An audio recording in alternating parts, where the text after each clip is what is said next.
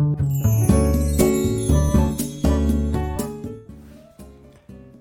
はようございます。愛知県岡崎市のオーラムという一人サロンで美容師をしてます。カナダと申します。このチャンネルは美容師歴25年以上の僕が一人サロンの経営のことや大人の美容のこと髪のことなどを毎朝7時に配信をしているチャンネルです。はいあのー、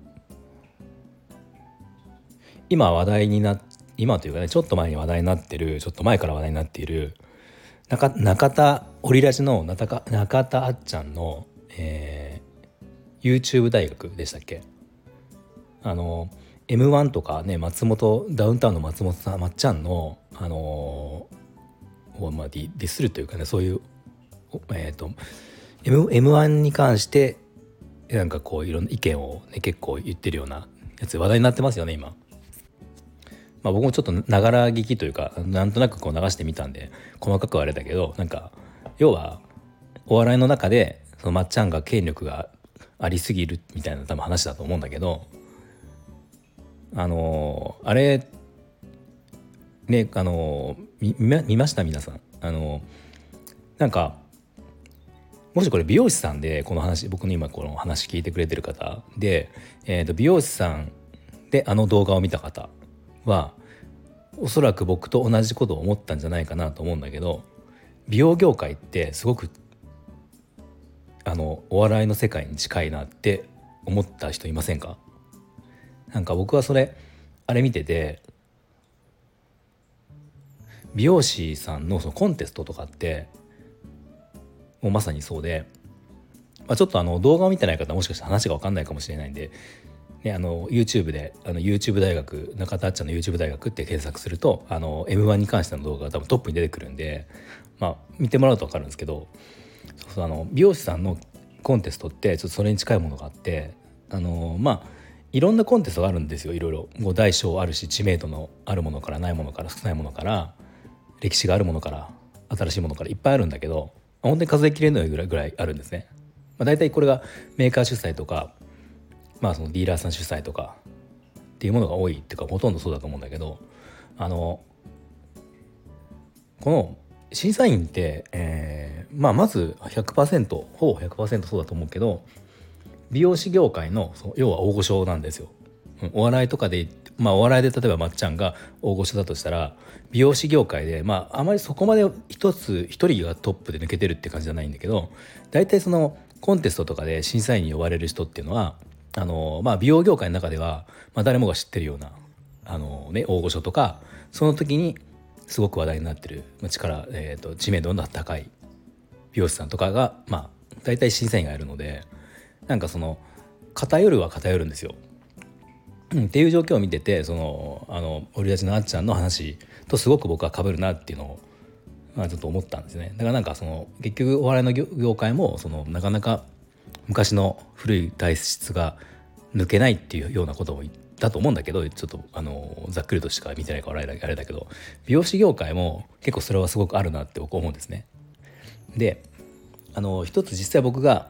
体験をしたそのことがあるのでそれちょっと今日紹介しようと思うんだけどあの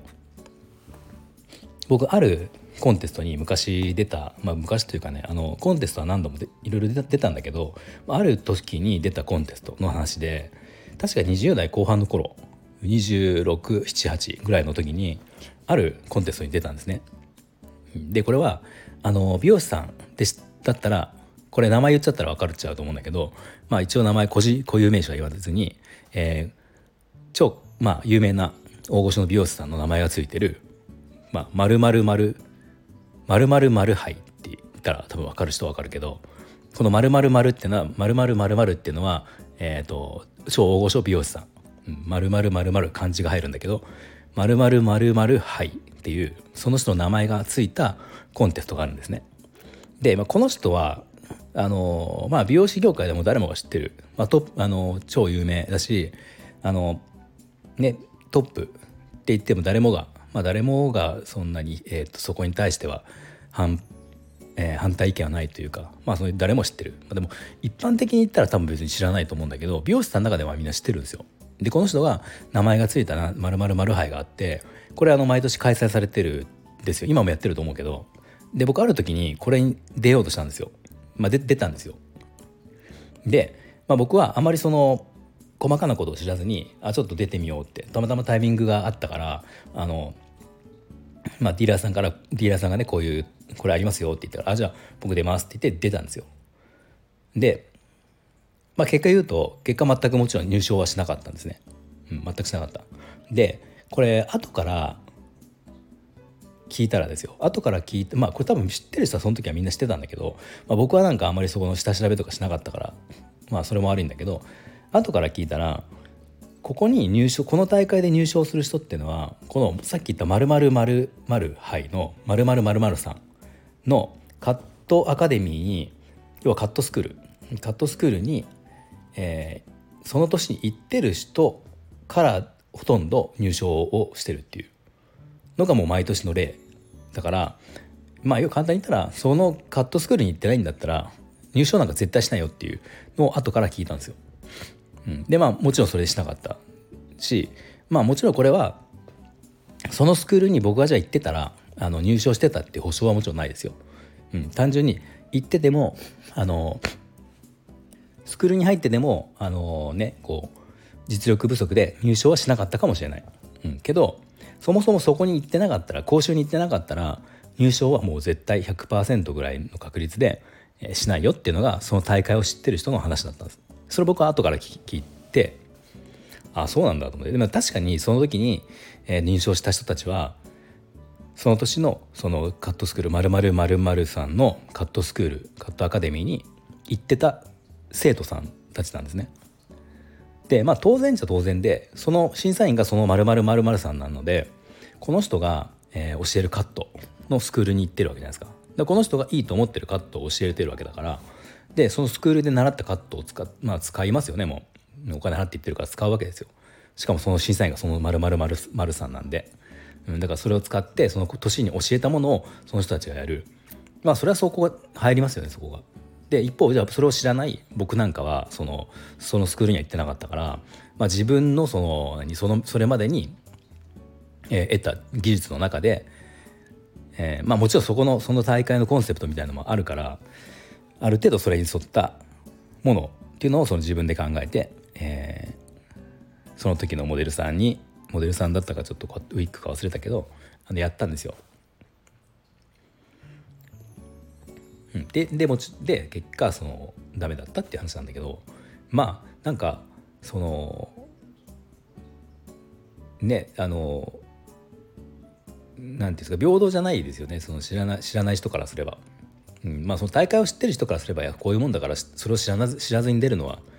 ね、あのリサーチ不足だよって言われちゃうかもしれないけどでもコンテストだからそもそもそのスタートラインが同じじゃなきゃいけないっていうのは僕は思うけど、まあ、でも結構それはもうやっぱり美容師業界のもう象徴する形なのかなって僕思ってまあ僕はそのそれ以降そのコンテスト以降、えー、僕は美容師のコンテストってものに興味をちょっとなくしちゃってあのまあなくしたっていうかね意味がないなと思ったんでそこに時間とかこう労力を費やすことが、まあ、一気にそれはさ、えーと、コンテストに関して冷めたっていうのはその時ですね、それまでは結構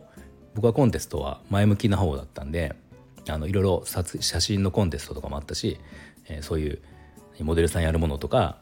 まあ、いろんなものに結構出たかってて頑張ってこう入賞して自信をつけたかったっていう方だったんだけど、まあ、その一件以降はもう一切やめましたねコンテストは。まあ、大体そういうものなんで美容室のコンテストって。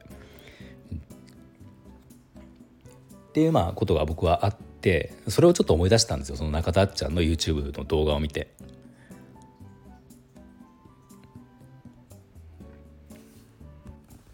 まあ、お笑いのことはあまりね分かんないけどでも分かんないんだけどそ思うのは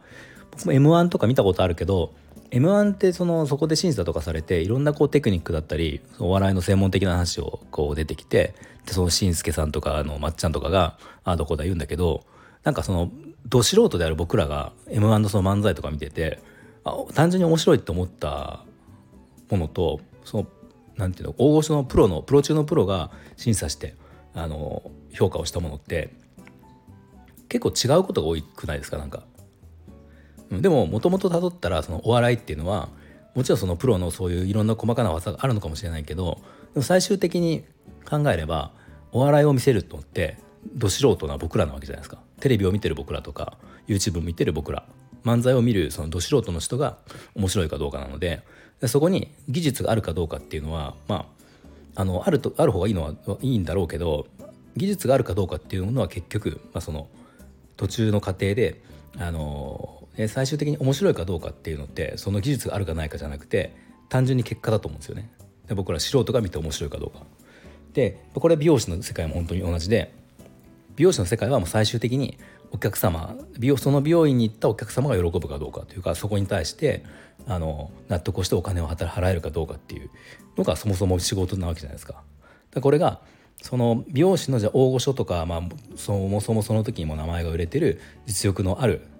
あの結果を出した人たちがじゃあそのそれぞれの美容師さんを評価をするとかっていうのはあの別にそういうことあってもいいけどでも結局それがそこじゃないというか、ね、あの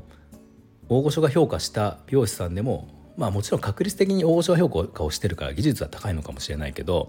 じゃあでもこの人を日本全国のお客様一般のお客様が全員この人を支持するかっていうと全くそんなことないですよね。もうその典型的な証拠としてあるのが美容師の業界の中で、えー、誰もが知ってる有名な人って何人も、まあ、いると思うんですけどでもこれを一般的なその美容師じゃない人に話誰々って言っても誰も知らないんですよ。まあ本当に僕の僕も家で妻とかとあまり美容の話はしないけどその超有名な美容師さんの名前言ってもほとんどというか多分全員知らないですね。っていうぐらいその業界内の有名、えー、と業界内でのその知名度と一般的な知名度っていうか、まあ、一般的な知名度っていうのはそもそも知名度なんか求めてないんですよ。そのお客さんとしてはその自分が実際行ける美容院、うん、行けるとか通える美容院を探すわけだからあの、ね、どんだけじゃ仮に知名度があったとしてもねまあ僕はうち愛知県だから愛知県に住んでてじゃ東京の美容師さんって別に行けるけど行こうと思えば。でも毎月通うって考えた時に、まあ、なかなか現実的じゃないしもちろん中にはね行ってる人もいるだろうし行ける人もいると思うけど、まあ、もっと言ったらじゃあ日本に住んでてじゃあアメリカの美容師さんが知名度がもう最高に世界で一番前からって言ったってそこには行けない基本的には行けないですよね。っていうのがあるから現実的に考えてこう通える美容師さんっていうのを、えー、とお客さんは探したい探したいというか、ね、お客さんが評価っていうのは通える美容室から探すから、まあ、結局どんだけ業界でじゃあトップ一番上って言ったって、まあ、これはあのすごいことなんだけどでもどんだけ業界のトップだって言ってもその一般的にはそのことって大して重要じゃないっていうことはよくあるなっていうのはあの美容師の業界見ててもすごく思うんですよね。まあ、だからあのど、えー、と僕 YouTube を見てて僕はあの中田あっちゃんの意見はすごく賛成というかあの肯定派ですねっていうのを思ったのでこんな話をしてみました。はい、ちょっと長くなってしまいましたがあの美容師さん聞いてたらあの、ね、何かどう思ったのかなっていうちょっと意見、まあ、美容師さんじゃなくてもですけどあの聞いてみたいのでまたよろしければコメントください。はい、では今日も最後まで聞いていただきありがとうございました。